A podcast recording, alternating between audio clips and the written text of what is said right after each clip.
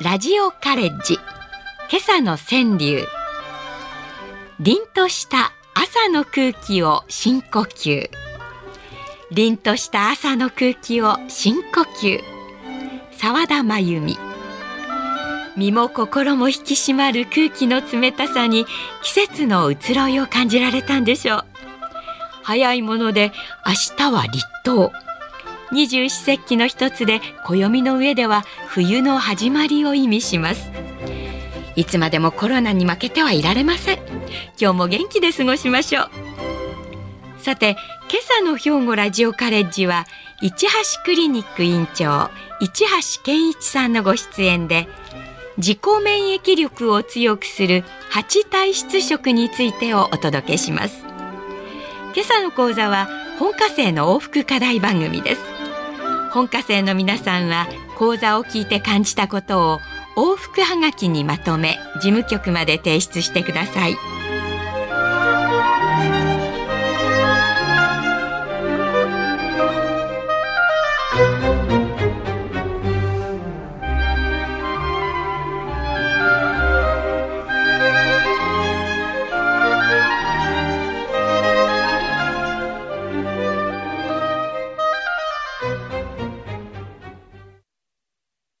ようございます。市橋クリニックの市橋健一です。本日は朝早くからありがとうございます。よろしくお願いいたします。私の、えー、表題としましてオクラ水で血流が良くなる痛みが消える。これはあの、えー、一昨年私が発行した本なんですけれども実は、えー、5年ほど前に中国のあの、えー、北京大学の生化学の先生から教えてもらったあのオクラの食べるだけじゃなくてオクラを水につけてそれを飲むと、えー、血圧が下がったり動脈硬化が良くなったりそれだけではなくて、まあ、血管のですね詰まりが取れてあの非常に膝が楽になったりからあの腰痛が取れたりそしてまたいろんな文献もありまして文献もありましてオクラをオクラ水ということでえー、生の酵素が入りますのでそのオクラ水を、えー、食べるのだけではなくてオクラ水をつけてその水を飲むと、まあ、いろんなことが起こると。食べていた食べてるだけでは血圧は下がらない。動脈硬化も変わらない。従来の食材なんですけれどもこの、えー、オクラを、えー、5本頭を切ってですね逆さまにつけて一晩つけてそれをお飲みになると非常にいろんなことが起こるということで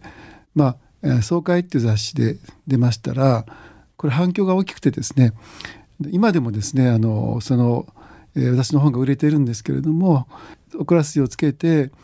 体が楽になったと膝が良くなったということで時々クリニックのにお見えになります。でこれ面白いあのやり方でありまして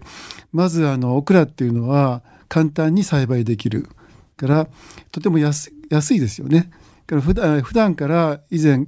以前よりですね私たちが食材として身近にあるものでその身近な食材を食べることがお薬ではなくてとても安心できるということとそれから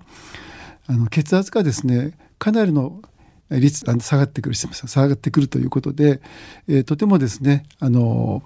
安全な食物でがも効果が高い。それから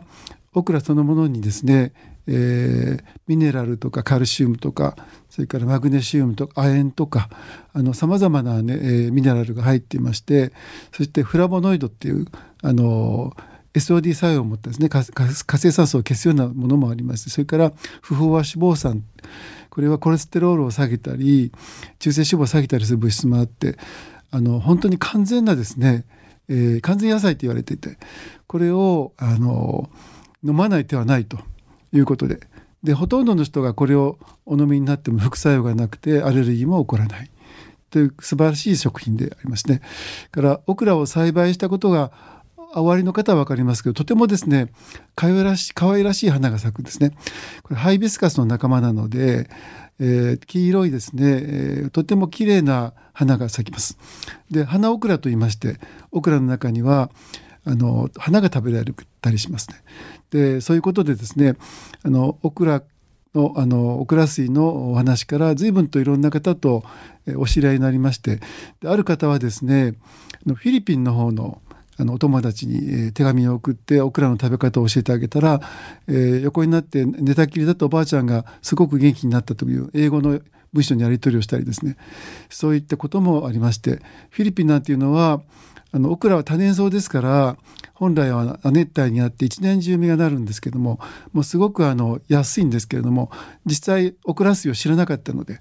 あのフィリピンの方のある村でですねオクラ水が広まっているということでこれ非常にあのいいものでですね是非あのオクラ水をやってみてください。それから最近西ドイツの論文がありまして、えー、オクラ水だけじゃなくてオクラを食べるとですね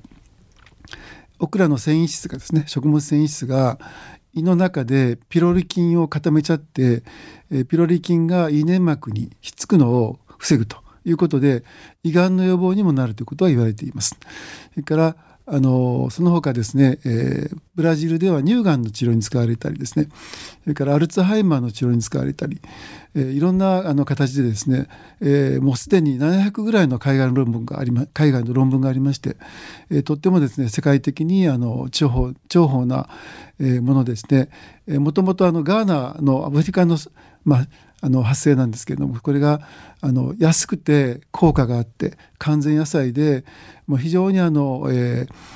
ー、効果の率が高いという完全サプリメントですね。でほとんどあの、えー、お金がいらないということでですね是非お勧めをいたします。で私のところはあのそれだけではなくてですねあの実はオクラ水というものを切り札に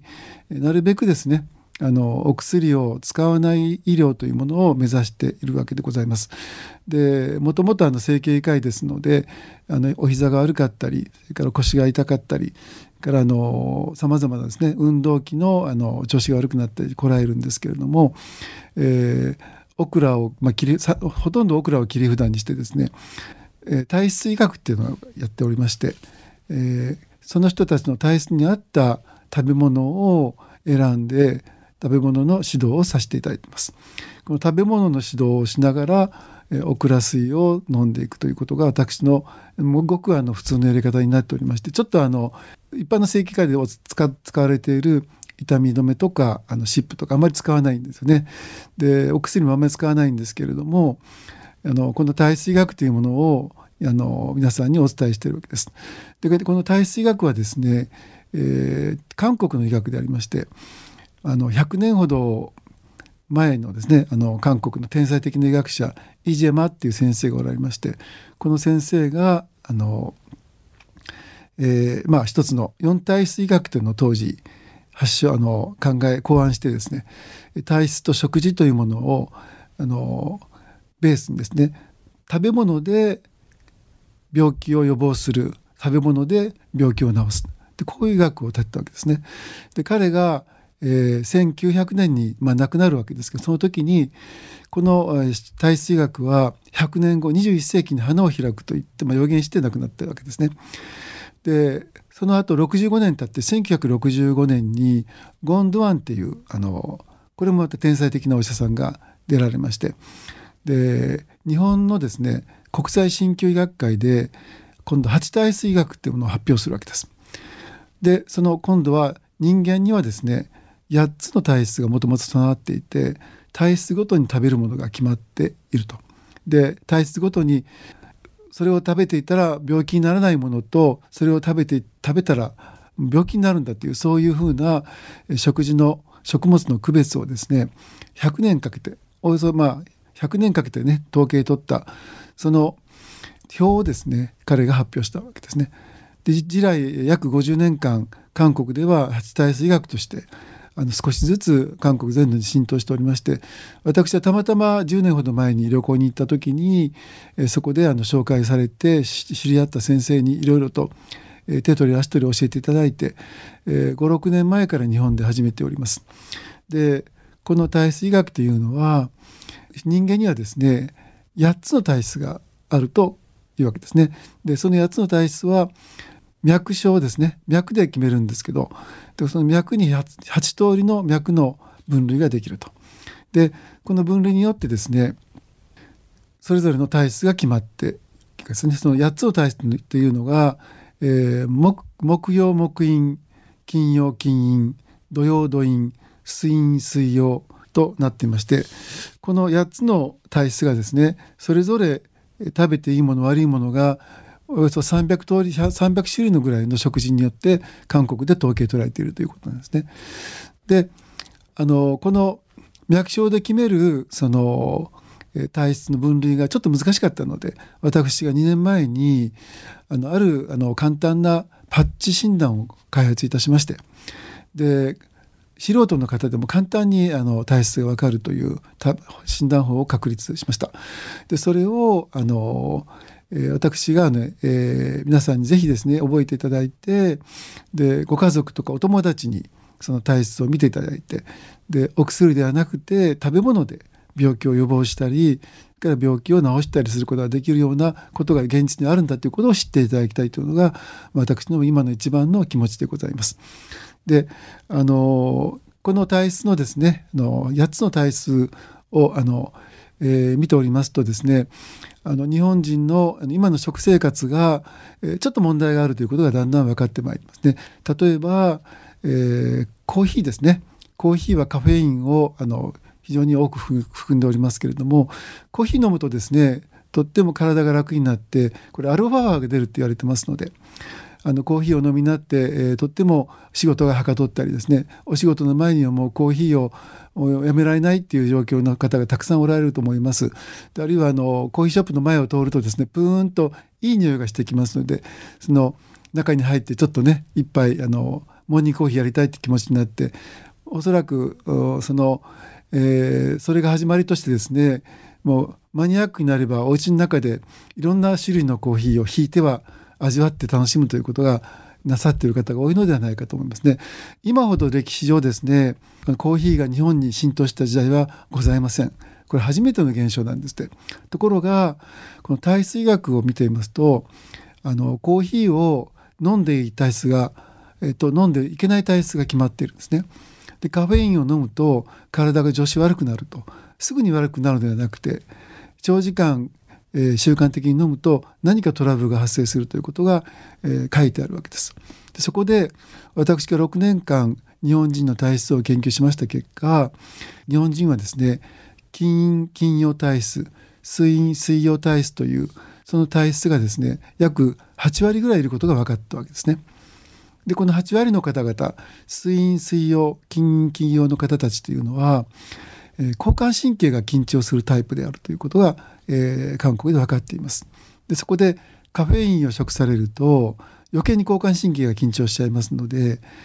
微小循環ですね毛細血管とかが、えー、活躍筋が緊張するので血管があの縮んじゃうわけですね。で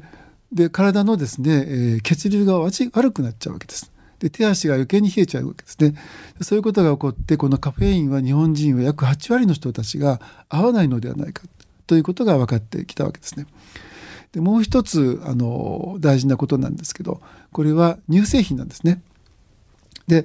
昔から乳製品というものは日本人は乳糖を分解する能力が少ないということで日本人の8割ぐらいはですね乳糖が分解できないんだっていうそういう研究結果が出ておりますけれども牛乳とかチーズとかそれからヨーグルトですね。特にヨーグルトがお好きな方はとてもおられるってヨーグルトはお通じにいいので毎朝食される方好き嫌いこのあの関わらずですねヨーグルト飲むとお通じがいいの食べるとお通じがいいということで毎朝食べてらっしゃる方が特にお年を召した方多いんですけれども便秘が良くなりますのでねところがこれも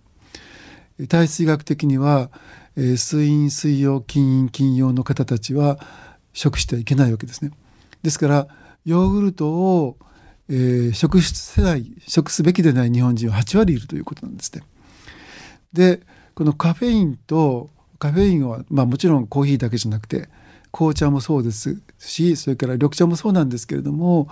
えー、紅茶と緑茶はカフェインコーヒーほどのカフェインの量がございませんので、えー、もうほとんど多量でなければそんなに害はないんですけれども朝ですねコーヒーをお飲みになってそれからヨーグルトを食べる。そのような生活を下されている方にとってはですね、えー、体の中の血管系の問題とかあのそういう、えー、タンパク質乳糖が不体あの消化できないために血管の内側にですね不消化なアミノ酸が積もってきたりですねそういうことが起こっていることをたくさん私は見てまいりましたので、えー、コーヒーとヨーグルトというものをちょっと考えてほしい。あのと思うわけですね。そしてもう一つあるんですね。それは小麦なんですよ。で昨今ですね、えー、グルテンフリーということがテーマになりまして、えー、グルテンフリーの専門で診療なされているお医者様もありますしヨーロッパなんかではですねグルテンフリーの、えー、お店とか行って入るところにあのラベルが貼ってあったりするんですね。からアメリカなんかも結構グルテンフリーとグルテンのその席が分かれてたりですねそんなふうにあのどほとんどのレストランでグルテンフリーの、まあ、看板が立ってるわけで日本ではそこまでは行ってないんですね。でこのあのグルテンフリーっていうのも今度グルテンがまあ入っているわけなんですけどグルテンってのは小麦のタンパク質ですね。とてもですね、えー、もちもちしてて、えー、粘り強くてその非常にですね、えー、食物繊維と食物質の間をつなぐですね一つのタンパク質なんですね。で実はこのタンパク質の中にいろんなですね味が入るのでご飯パンがですねもちもちしてとっても美味しくなっちゃうわけですね。で日本のパンはですねこれほとんどアメリカカナダ、え、オーストラリアからの輸入なんです99%輸入ですけれどもあのそのパンっていうのがとっても美味しいので、えー、やみつきになっちゃうんですね。でですから、えー、パンっていうものがまあ、本当にあの小麦だけだったらガリガリで硬いものなんですけれどもちょっと柔らかくですね美味しくなってるお菓子みたいになってるわけですね。そこで、えー、朝、えー、コーヒーとパンとヨーグルトを食べるモーニングですねこれを召し上がる時にこのグルテンということは今度何をするかと言いますとグルテンっていうのは、えー、もし消消化できない人たちがグルテンを召し上がると小さな、えー、アミノ酸に分裂グルテンペプチドっていうグルテンペプチドっていう、ね、アミノ酸に分かれてそれが、えー、腸の中小腸を通って腸内に入っていってそして血管の中に入っていってそれが脳血液関門に入って脳の方に入ってきます。そうするとですねあの脳の中にあのグルテンペプチドが、えー、蓄積してくるわけですね。それでいろんなことが起こってくるんじゃないかというふうなことであの、まあ、アメリカのですねあの国立衛生研究所の方でその発表があってグルテンペプチドが脳に、まあ、蓄積されるとですねこれは、えー、モルヒネに近い作用があってまた食べたくなっちゃうんだとでそういうやめやめられないやみつきになっちゃうというそういうことが言われているわけですね。でカフェインもですね脳の中に入ってくると疲労物質が、え、カットされるので疲労しているにもかかわらずあの疲労を感じなくなっちゃうということがあります。でそんなんでですね、えー、朝モーニングでコーヒーと、えー、パンとヨーグルトを召し上がっていると、えー、日本人の8割の方にとってはですね八大水学からいくと問題が起こりますよっていうふうな警告があるわけですね。で何の問題が起こるかと言いますとですね、えー、食べてはいけないものがあの5段階に分かれてましてで二重丸と丸と三角と×と二重×となります。であのこのグルテンはですね小麦は二重罰になっていましてそれからヨーグルトもこれ罰になってますね。それからカフェインも罰になってます。で二重罰というものは食べると必ず害が体に起こるよ。それから罰というものはですね、えー、いわゆる害を与える食物として用心しなさいっていうことになるんですね。でこのバスと二重バツの食事が毎朝モーニングでなさっていると何が起こるかということなんですね。で私がま経験しているものはですねあの血管の中がですね乳製品のアミノ酸とグルテンのペプチドが積もってきてですねで血管がですね細くなっちゃうわけですね。それから毛細血管がカフェインによって毛細血管全毛細血管活躍筋が縮むので血管がですね、えー、縮んでくる。ということで血流が悪くなるわけですね。で血流が悪くなると何が起こるかというとこれはあの、えー、召し上がったものの中のコレステロールとか中性脂肪が、えー、毛細血管を出てですね体の体液の中にですね栄養素として出された後それを回収できにくくなっちゃうということですね。でもう一つは縮んだ血管からですね、えー、リンパ球白血球のそういう免疫系の細胞の活動がですね鈍くなっちゃうというわけです。ですから何が起こるかというとそれは、えー、免疫が落ちるということとそれから血流が悪くなるということですね。それから高脂血症とかそういうものが増えてきて動脈硬化が起こりやすくなるということがどうも、えー、あるようですね。でこれはですねまだあの医学的なそういう根拠としてはエビデンスは出てないんですけれどもあの日本人がですね今大好きなコーヒーとからパンとヨーグルトと。朝のモーニングですね、えー、とっても楽しいあのこのモーニングの時間。それをあのねあのケチつけるで大変申し訳ないんですけれども。できたらですね、えー、ノンカフェインのものに変えていただいてそれからパンじゃなくてご飯ですね。ご飯。あの日本は、えー、お米文化の国ですからご飯を主体にしたお米文化に戻していただくということとそれから、えー、乳製品っていうのはミルクですけれどミルクっていうものはですね確かにヨーグルトもですがお通じが良くなるんですけどこれはより繊維の繊維質の多いものに変える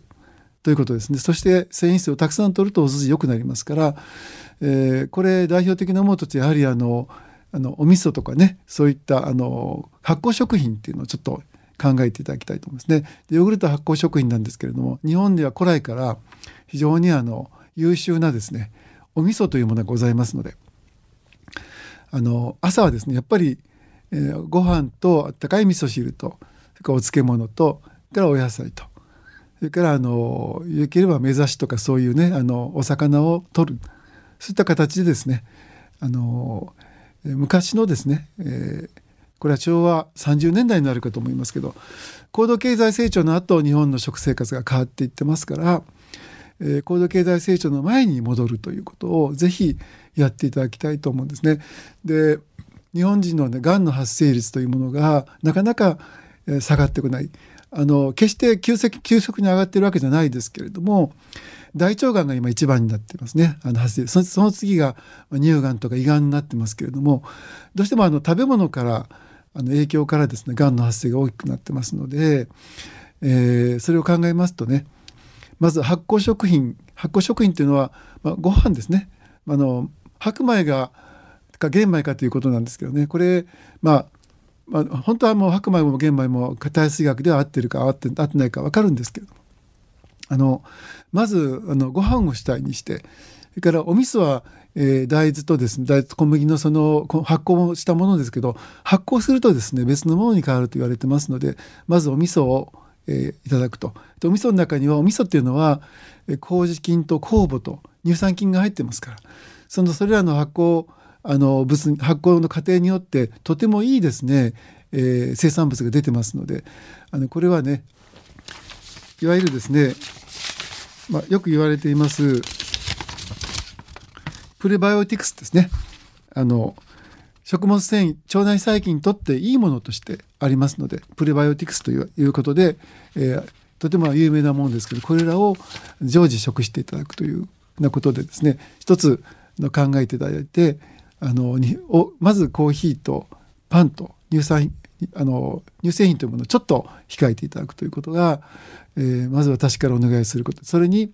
オクラ水をですねオクラをですね晩のうちに5本つけておいてであの朝になってですね冷蔵庫に入れたものをちょっと取り出して常温にまで戻してあったか温めて人肌ぐらいに温めておいてそれをお飲みいただくとするとほぼ完璧なですねあのオクラ水でとても通じよくなりますからあの健康食品として、え、古来の日本日本のですねお米文化がまた蘇ってくる。是非ですねそういう形で、えー、欧米の食生活をですねちょっと変更して、えー、もう一度私たち日本人の体質に合った食事をしていただければというふうに思うわけですね。でこの沖縄のお話ですけれどもこの沖縄がですね実はずっと長寿の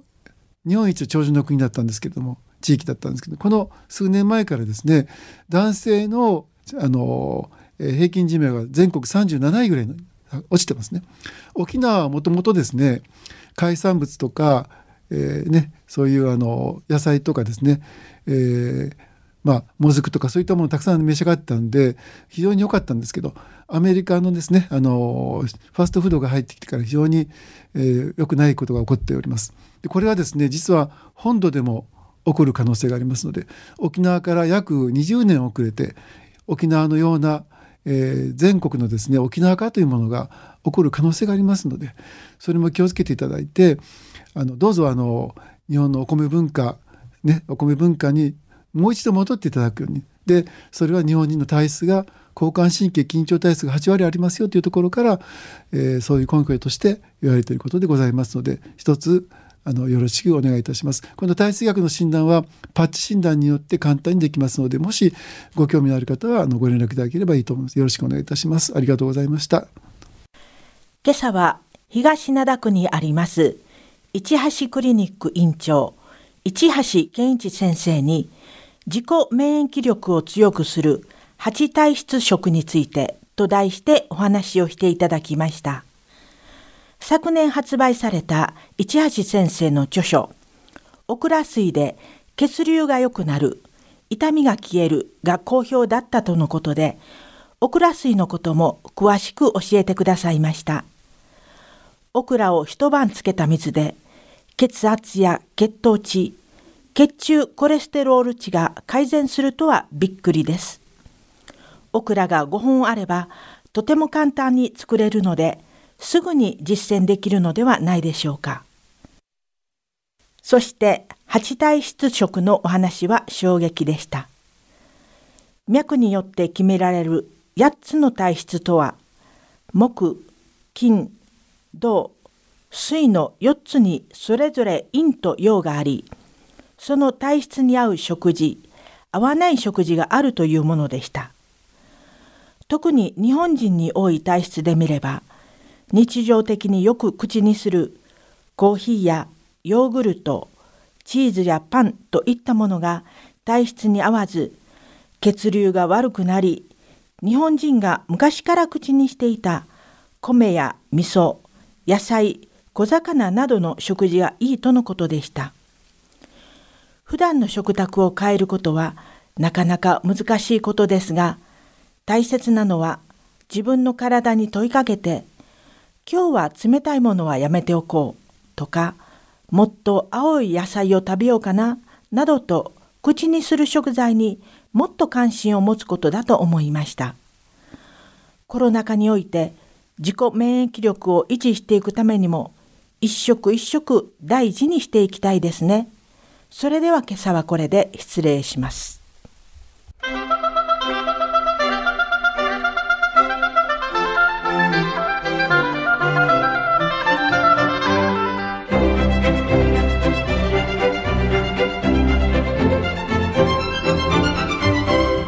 兵庫ラジオカレッジ。今朝は自己免疫力を強くする8体質食についてを兵庫ラジオカレッジの秋吉愛子さんよの案内でお届けしました来週は落語家で僧侶の露野丸子さんで一宮を照らすを予定していますこの番組は兵庫県生きがい創造協会の提供公益財団法人井上記念会の協賛でお送りしました。